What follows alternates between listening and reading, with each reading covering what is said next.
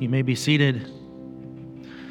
And as you are, will you turn to 1 Corinthians? 1 Corinthians chapter 1 is where we'll be this morning, covering verses 26 through into the second chapter, into verse 5. 1 Corinthians chapter 1. 26 through 2 5. Let's read that together, the whole thing. If we can, actually start in verse 23 to get a run up to this section. Verse 23 But we preach Christ crucified, a stumbling block to Jews and folly to Gentiles. But to those who are called, both Jews and Greeks, Christ, the power of God and the wisdom of God. For the foolishness of God is wiser than men, and the weakness of God is stronger than men. For consider your calling, brothers. Not many of you were wise according to worldly standards. Not many were powerful. Not many were of noble birth. But God chose what is foolish in the world to shame the wise. God chose what is weak in the world to shame the strong. God chose what is low and despised in the world, even things that are not, to bring to nothing things that are, so that no human being might boast in the presence of God. And because of him, you are in Christ Jesus, who became to us wisdom from God, righteousness and sanctification and redemption, so that, as it is written, let the one who boasts boast in the Lord. And I, when I came to you, brothers, did not come proclaiming to you the testimony of God with lofty speech or wisdom. For I decided to know nothing among you except Jesus Christ and Him crucified. And I was with you in weakness and in fear and much trembling. And my speech and my message were not in plausible words of wisdom but in demonstration of the Spirit and of power, so that your faith might not rest in the wisdom of men, but in the power of God. Well, if uh, you're aware of what's happening in America and on the news and uh, those kinds of things, you know there's a big weekend coming up next Sunday uh, for all you. Uh, the whole world seems to be engaged on this. It's a, a, a highlighted event for America. I think around 60 million people watch this event. And everybody's divided on this event. Billions of dollars go into this event. Why?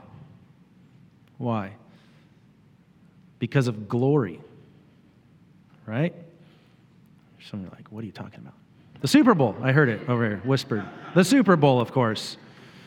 It gets later and later every year, does it not? I think that has something to do with money. Later and later every year, we make a big deal about this. Companies pay big dollars to get their ad in and to beat out or get the bid over another company that would have 60 million viewers watching their commercial for their company or their product instead of somebody else. And we advertise, right? Because advertising works and it catches our eyes, it catches our attention, it catches our pocketbooks, it catches our values, right? There's a lot of eyeballs looking at the screen next Sunday. I'm not here to condemn football or the Super Bowl. That's not the point. The point is that it gets our attention, and there's glory in that for a typical American. And even if you don't care at all about football, you know about the Super Bowl. And you probably hear about some of the commercials, or you might see some of those commercials run for a few weeks after the Super Bowl, or whatever you think about the Super Bowl, you know about the Super Bowl and you know how big of a deal it is. And as Americans, we, we idolize more than the Super Bowl, right? There's, there's more than just the Super Bowl going on. But that is one of the things that we love to glory in. Why? Because as Americans, we've somehow ascribed that level of value to that particularly particular event on a Sunday afternoon in the month of February. It's kind of amazing how va- uh, cultural values gain steam and build over the years and decades and maybe even centuries when it comes to something like football. And you and I do this as well, right? If it's not football, it's something else. We ascribe value to things, which means we're assigning some amount of glory to a person, to an object, to a concept, to an institution, to anything that we put our minds toward and our eyes toward. We're ascribing some type of value, some type of glory. And of course, it doesn't stop at sports. It can be just about anything, right? It can be family, it can be relationships, it can be career, anything you want. Just name it. And if it's not God, our eyes can go toward it and stay on it. And unfortunately, allow our hearts to be distracted by those things that probably start out as good but could become tempted in time, and those cultural values rub off on us rather than us rubbing off on culture. I think our Corinthian brothers were not too much different. I hope you remember that you know you are Greco Roman, right? You are, you are all Greco Roman in some way. We are that way. We are as a culture. We think of war in the way that Romans, the Romans thought of war in some ways. We think of philosophy and art and civility and putting down roots and are in our governmental institutions as Greeks.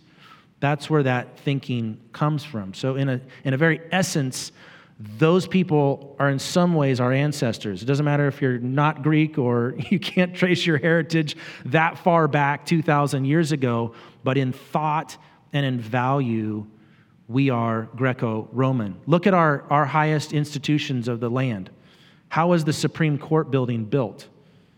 Does it look like something that came out of Africa? Or does it look like something that came out of Asia? Or does it look like it was transplanted from the area from Ephesus itself and put in Washington D.C. Those values have come over from year to year and we ascribe glory to all these things. Of course, the Corinthians, you have uh, this in front of you. You've been, you've been listening to Michael preach chapter one and show us how the Corinthians were really putting glory in man, were they not? In Apollos or Paul himself or Peter. Um, perhaps though, there was those who were saying, Well, I'm of Christ, I'm above it all. And divisions began to show themselves among the Corinthians because of such a, their, their esteem for man.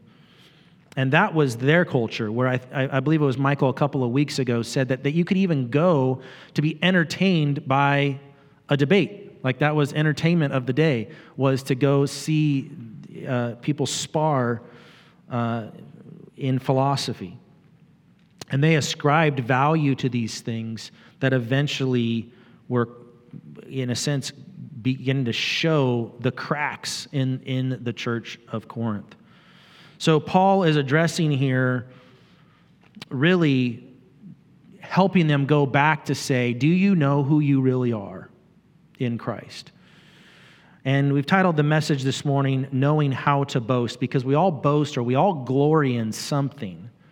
It's just a matter of what do we find our glory? What do we rest in? What do we boast in?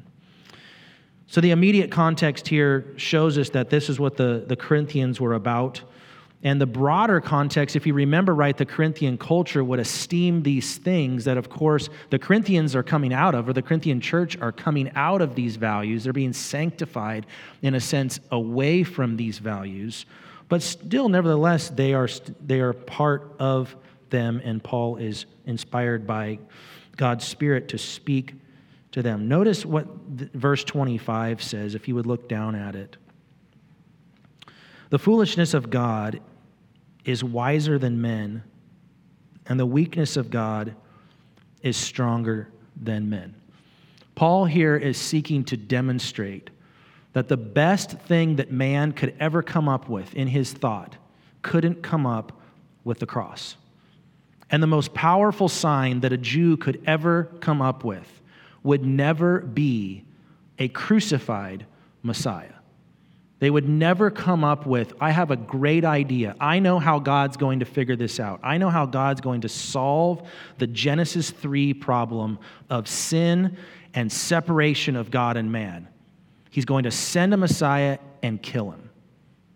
Nobody came up with that except God alone, a crucified Messiah. And Paul is here to prove that that sounds so foolish and so powerless, but everything is in the cross of Christ. It's the power of God and it's the wisdom of God. So when he speaks of power, in a sense, he's speaking to the Jews looking for signs.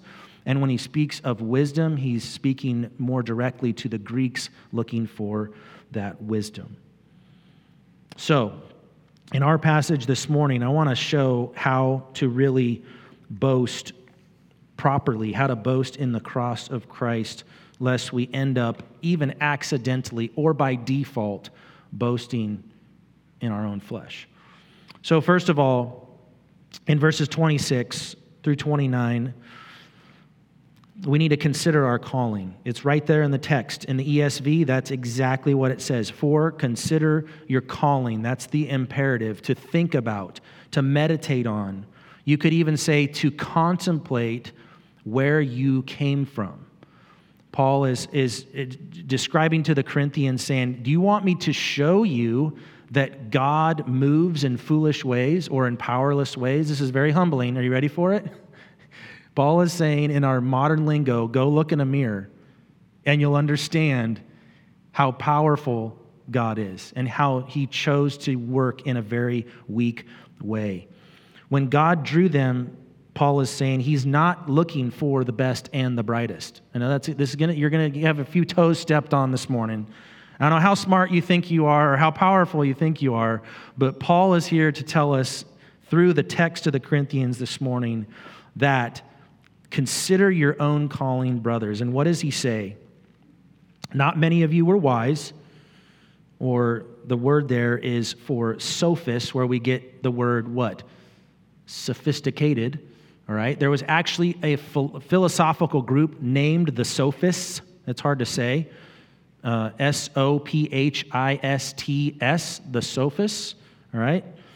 Uh, just like the Epicureans or the Stoics, there was the Sophists, and they were the wise ones, okay? That's where we get that word. Second of all, it says, Not many were wise according to worldly standards, not many were powerful. That's where we get our word dynamite. Dunamis is the word there. Not many of you were of mighty stock. Uh, you can hear Jeremiah 9, 23, and 24, even in these early verses, and then he comes in verse 31 to quote it later. The last one, the last grouping is, he says, not many of you were of noble birth. And this is where we get the word eugenics. All right? It's interesting. That's, that's eugenesis is where, is this is the, the, the word is what he's talking about, is your genealogy, your DNA was not of nobility.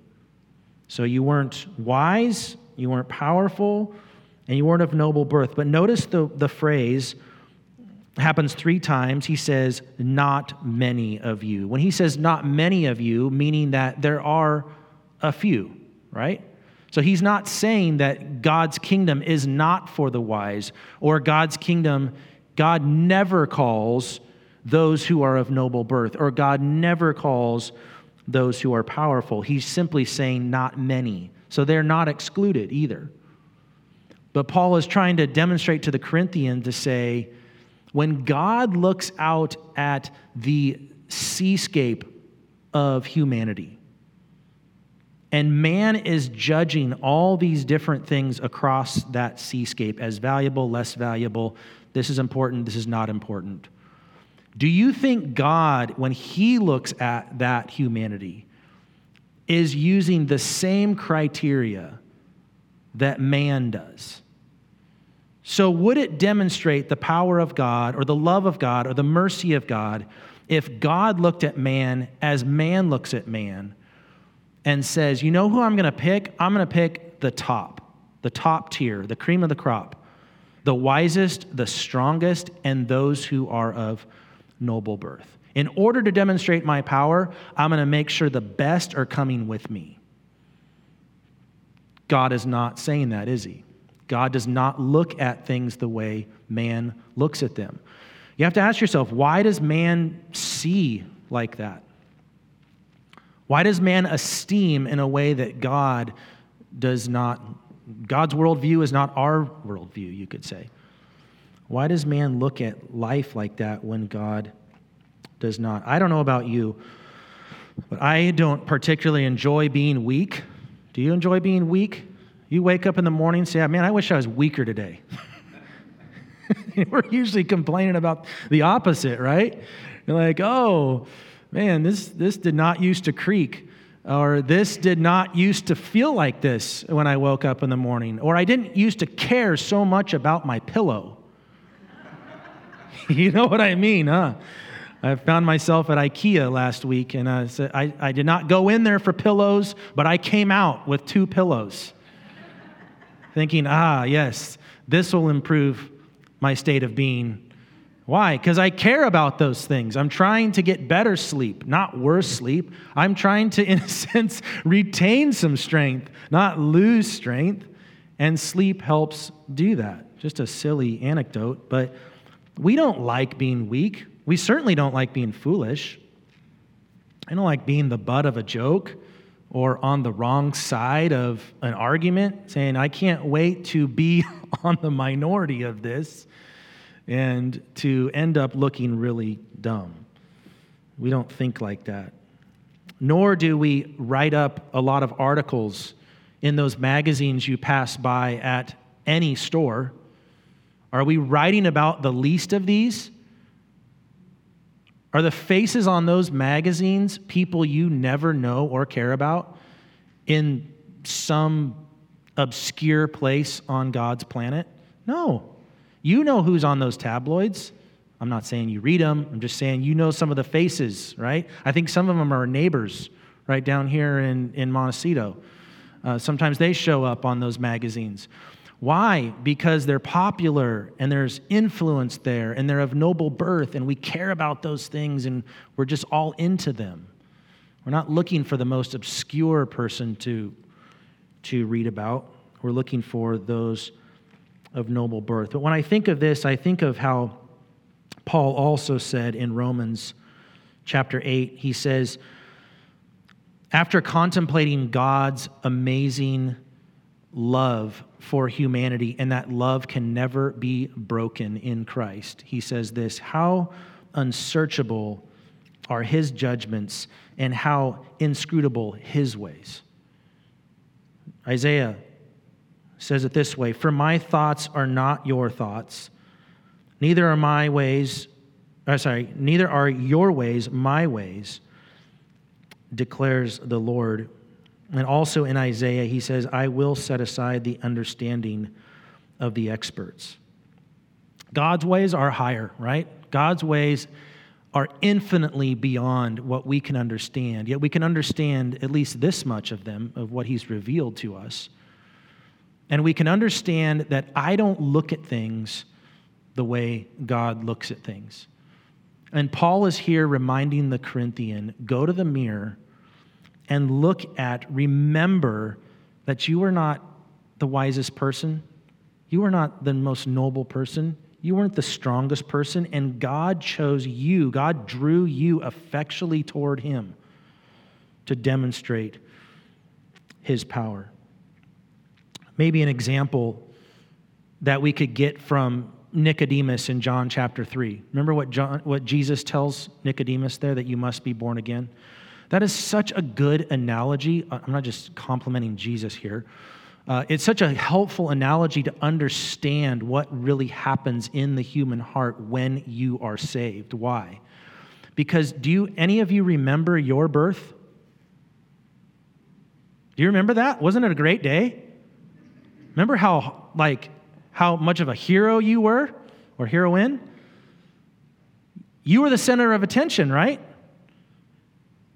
You, you did all of that. No, no, you didn't. God did that through your mother and father. And if anybody's the hero, it's probably mom.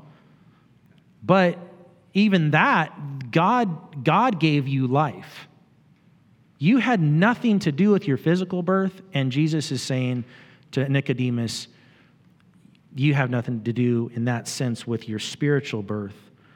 And this is the way man is humbled when you think about when you were called, that was all God's doing. I think of that line from the hymn we sing sometimes that he, he says, Nothing in my hands I bring. Do you remember the next line? Simply to the cross I cling. So uh, not, there's nothing inside of me that I can give. Nothing that, that I'm wise, I figured this out, I'm strong enough. It's all God. And Paul is saying to the Corinthian here in these first few verses God chose, look at verse 27 just to make sure, he's saying really the opposite here.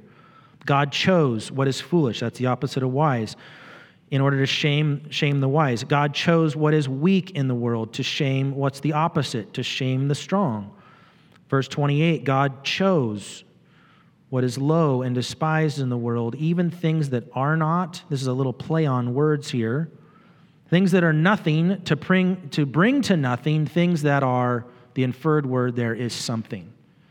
So God uses nothingness to humble somethingness, if we can make up a word.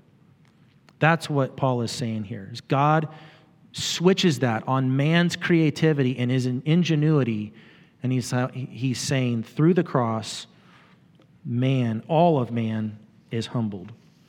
Second of all, not only consider your calling, but look at this in verses 30 through 31. We need to give credit to Christ. Give credit to Christ. We often don't stop and consider, and this is why communion again is so helpful, even as it happens to be this morning on the first Sunday of the month, to give credit to Christ for what he has done. Look at verse 30. And because of him, you are in Christ Jesus. Because of what God has done, you are in Christ Jesus, who became to us wisdom from God, righteousness and sanctification and redemption. So, Paul is saying not only to consider your calling, look at who you're look at who you were, and now look at the opposite of that. Stop staring at the mirror and turn around and look at what Christ has done for you and give credit, give all the credit to him. We have to stand back and realizing we sing songs about this. In Christ alone, in Christ alone I stand. That's, that's where we gain our standing. That's where we gain our foothold. And we could go into a whole sermon or series, which we won't, but of this inness theology, to be in Christ, places you in a status or in a place that is when God looks at Christ, he's or when God looks at you, he's looking at Christ. That's being in him or protected in Christ. Uh, Paul uses that phrase frequently in his epistles. But because God, this is his argument in Romans chapter 6, because God killed Christ on our behalf and he buried him and he resurrected him. Our inness in Christ did all of those things. So now, where do we sit or where do we stand with Christ? In the heavenlies. We are in, we've, do, we've done the whole process with Christ. We've been born, we've been bur- we've, we've died with Christ, we've been buried with him, we've been resurrected with him, we've been exalted with him. All of this is giving Christ the glory. That's why that's always beneficial for the Christian to plumb even deeper into the cross of Christ. Don't let the cross just stay this, uh, perhaps the story you've already always known, or, well, I know Christ, so I know really the expanse of it. We're, we're only scratching the surface.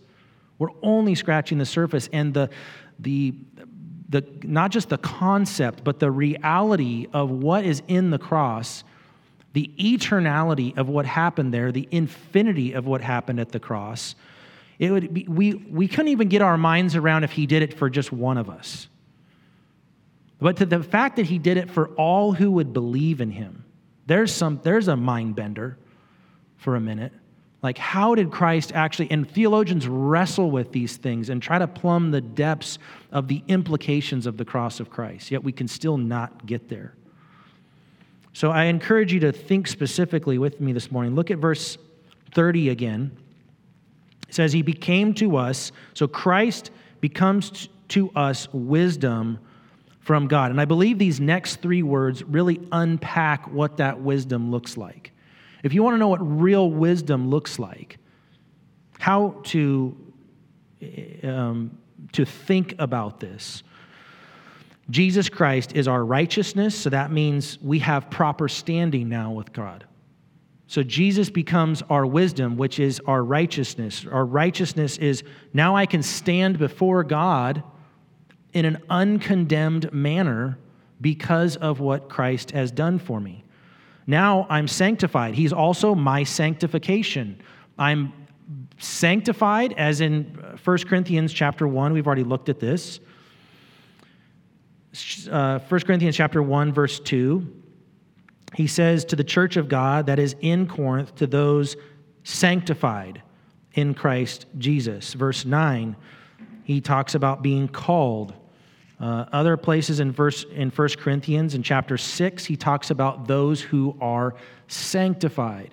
Other places in Hebrews talk about those who are being sanctified, but the author of Hebrews also says those who are sanctified. So it's both a present reality, but it's also a continuing process.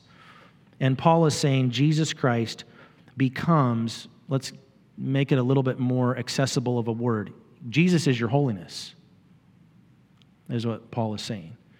Jesus is why you stand holy, not because of you, but because of what he has done. He's our sanctification. Last word there, it says he's our redemption. So it'd be one thing to have a proper standing and not to be under God's wrath and to be holy and to maybe stay in this static relationship with God. But Jesus Christ is also, he says, our redemption, which means what? That Christ now has paid the ransom price, the purchase price, to bring us back into God's nearness. Not just to stand properly, um, not just to be holy in our being, but to be in right relationship and to enter God's presence. So it makes sense that he then quotes Jeremiah 9 23 and 24, saying, So that it's written, let the one who boasts boast in the Lord. Let him boast in the Lord. You think about this for a second. Boast in the Lord. Think about how foolish the cross of Christ appears to the average person. Think about how it appeared to those who walked by and mocked Jesus while he was on that cross. Said, if you, hey, if you're the Christ, great. Why don't you take yourself down now? Let's see how powerful you are, the Jew would say. The Roman soldier would do what? Mock him, punch him, create this crown of thorns and press it down on his brow to make him bleed, put a purple robe on him. What is all of that? That's mockery. Like, okay, king, you're king? Okay, let's, let's take off my robe and throw it on you. And let's beat him. Let's, let's spit in his face. And as it says, as passerbys went by him, they shook and wagged their heads thinking to themselves, what? How pathetic. How pathetic. This is the guy who came out of Galilee and he was doing miracles a month ago. And now look at him. Are you kidding me? That's what they were doing.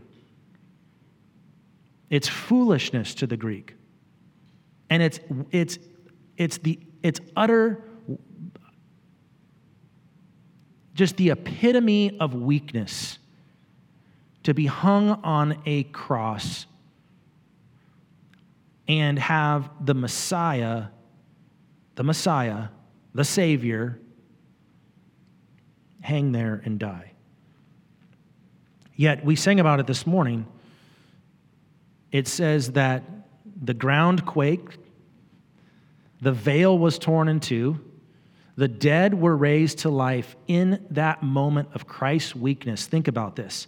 The weakest, the weakest moment of history became the most powerful act that God had ever done in all of the universe. More powerful, I would argue, than creating a universe out of a spoken word was the redemption that happened in the flash of that moment or however long not quite sure how time frame worked there when it was was it his last breath was it the hours of dark, the three hours of darkness? Not exactly sure, but we know that it happened right there on the cross. The weakest moment when you and I would have been tempted to get off that cross. I'll show you how messianic I am.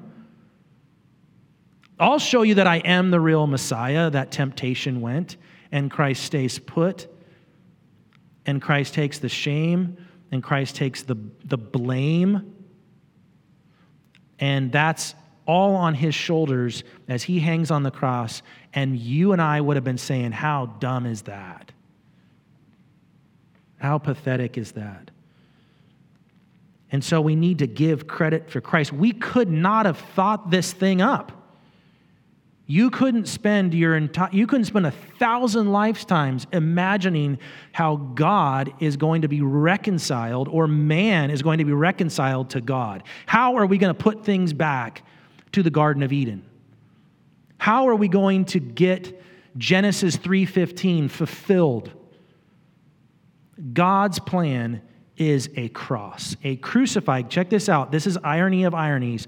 A crucified Savior. He's supposed to save. So, of course, the Jews stumble on that stumbling block. The cross is a stumbling block to them. Why? That didn't look like saving, that looked like dying. And yet, the ironic twist that God is saying, I am saving, because you're missing the point. You think it's all about temporal comfort. And you, you think it's about these things that really don't matter at the end of your life when everything is stacked up. And God cares enough to say, I'm going to put humanity back better than the garden. Because it's not just going to be two people, it's going to be an earth full of people that glorify Him and are in right relationship with Him. That God was not so short sighted just to give the Jews a little more, more comfort to come and dominate the Romans and let them have the physical space that they always kind of wanted. God is in it for much more than that. He brings us all the way back. He redeems us. He sanctifies us he is our righteousness. He's the wisdom from God. I want to look at one more point here, which is in chapter 2. If we want to know how to boast, we have to look at ourselves and say, there's not much there, is there? We have to look at Christ, consider and give credit to Christ instead. And lastly, in these first few verses of chapter 2, I think what we see is that we need to determine to use God's plan. Do it the way God told us to do it, to really obey the message of the cross. You and I are tempted with this every day to make the cross flashier or more sophisticated than it is, or less offensive than it is.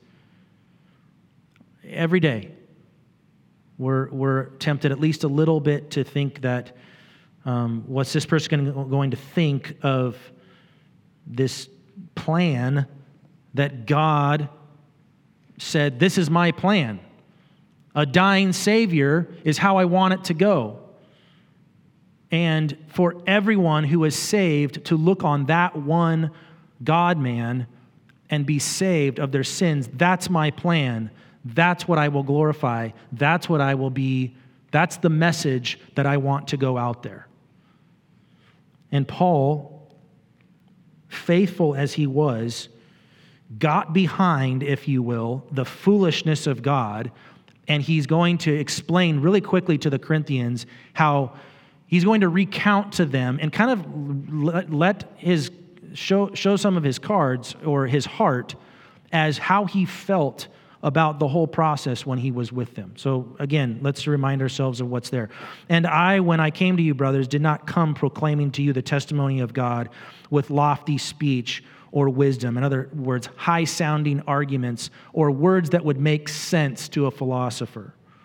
That's what he's saying. That's what he didn't do. It's also in verse 4. And my speech and my message were not in plausible words of wisdom.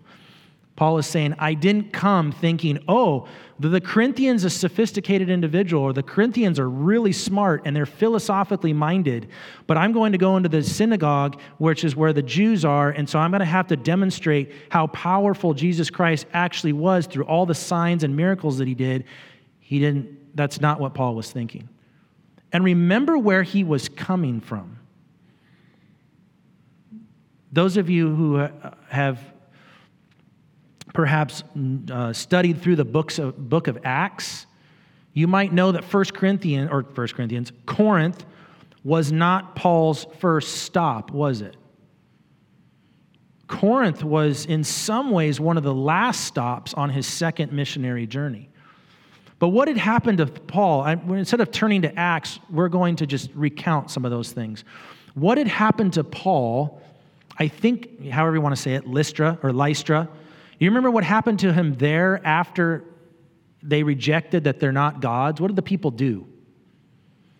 They turned on him and they stoned him. And he was pretty much dead. And it took a miracle probably to raise him up, and he walked back into the city. And what does he do? Well, that didn't work. I got stoned for that message.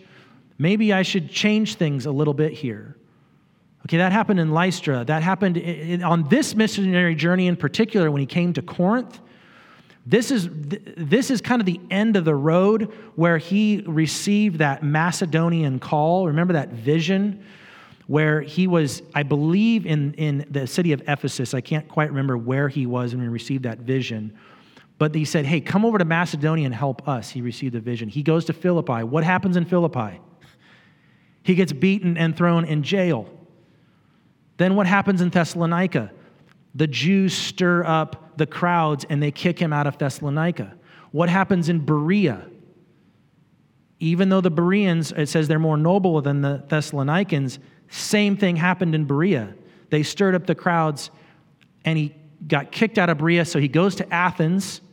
In Athens, he's rejected at Mars Hill because he's not sophisticated enough for their high sounding, lofty speech and arguments.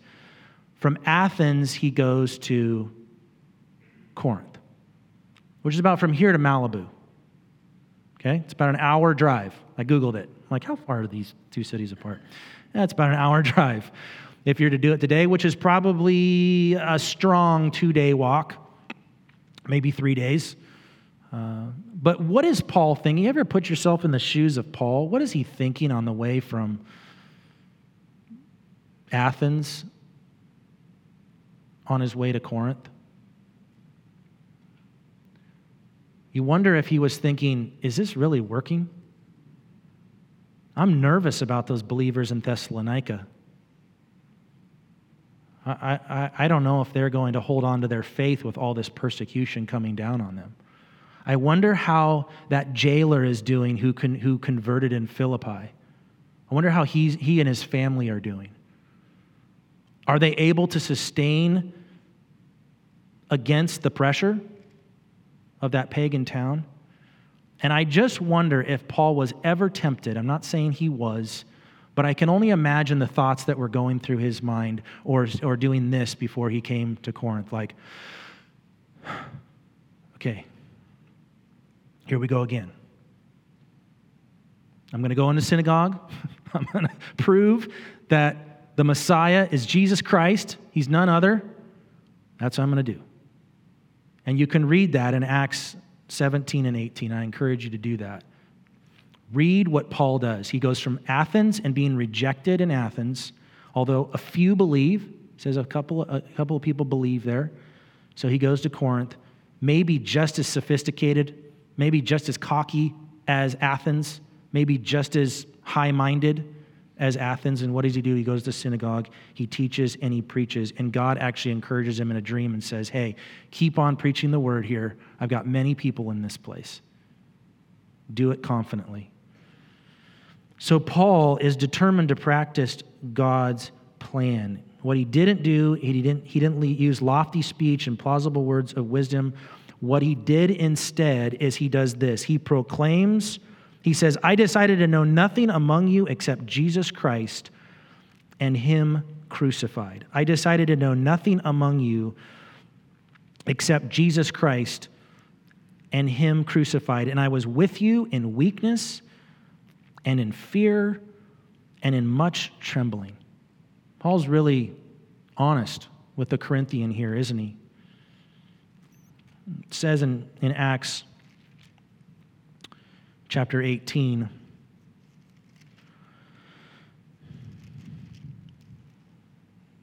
It's actually when he said, he goes to the Jews in the synagogue, and for, th- for these weeks he tries to persuade them. They finally reject him again.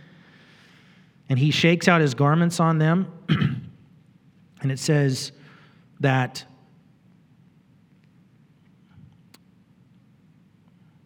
let me find it.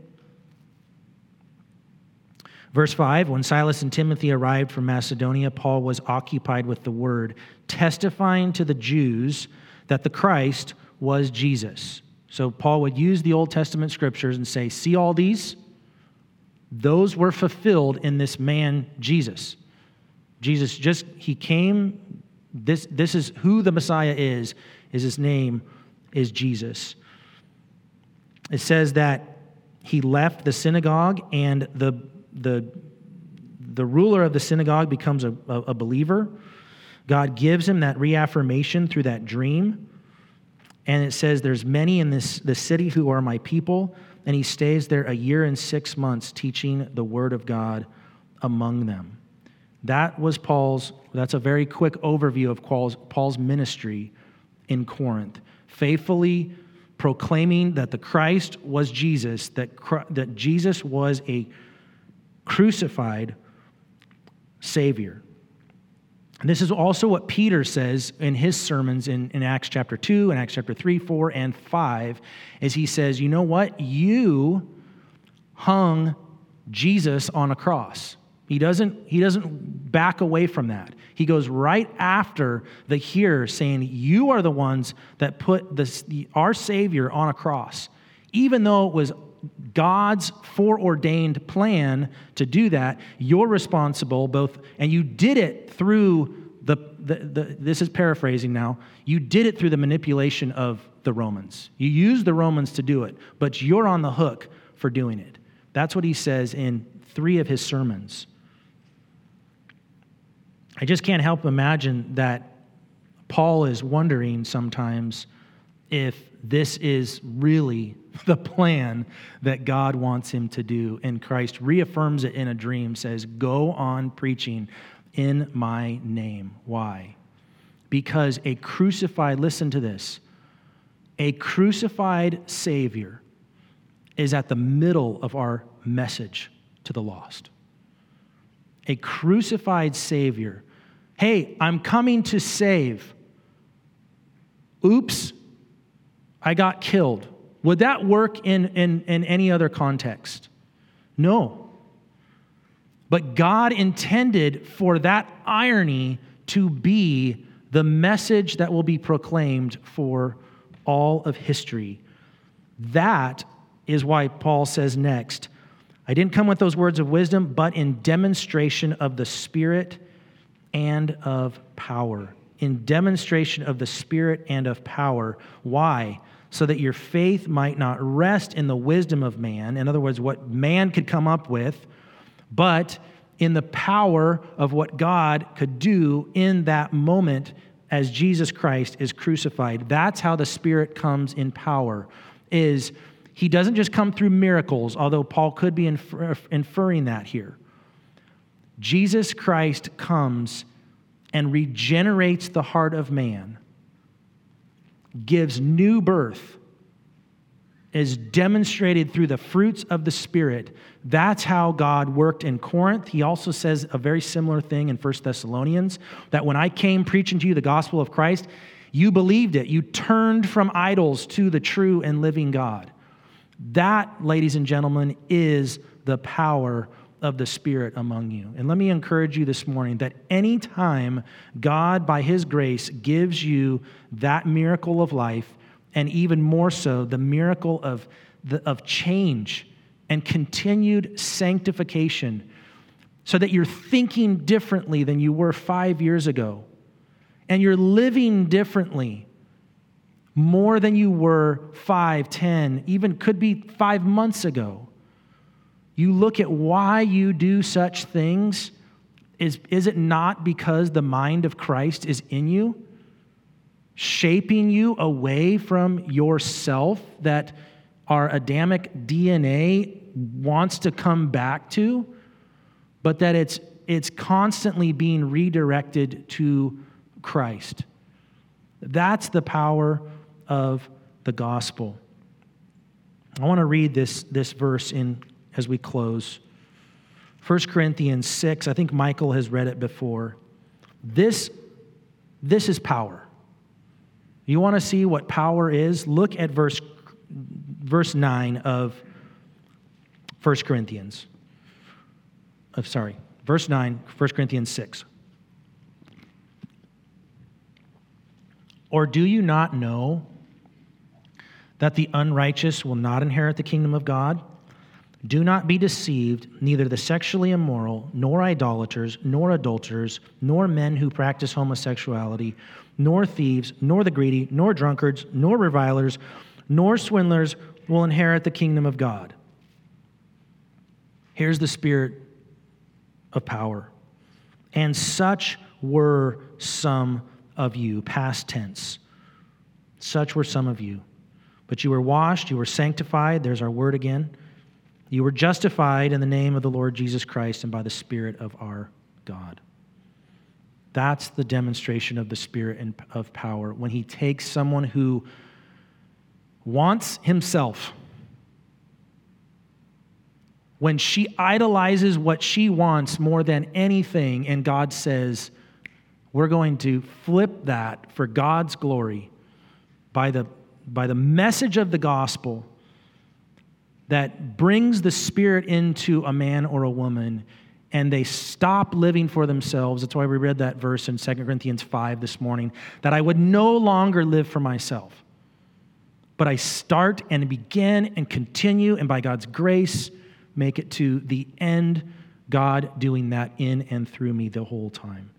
Why? As we look at the last verse there, so that your faith might not rest in the wisdom of men, but in the power of God. Let's pray together.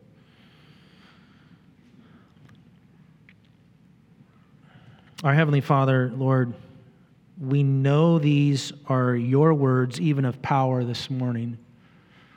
Um, and we, we look at what Paul was inspired to write to the Corinthians.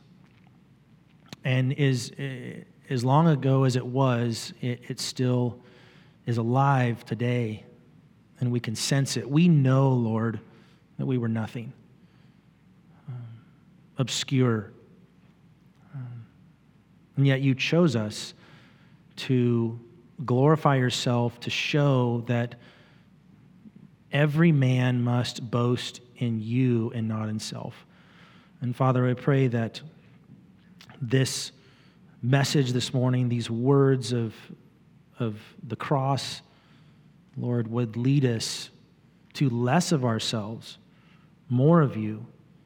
God, that we would know how to boast in the cross and not be ashamed of it, but to present it to all men as the plan that you chose to demonstrate your power and your wisdom. Uh, Lord, we pray that you would do that this morning in our lives. Father, use this time of remembrance for your glory and to uh, allow the just these these elements, Lord, to be used in a way that would remind us of your grace, penetrate our hearts in a new way, carry uh, the remembrance of you and your cross uh, in our hearts and with us each day. Father, as we live out our lives with fear and trembling here in the city of Santa Barbara, uh, we thank you and we give you the, the praise for this grace in Jesus' name. Amen.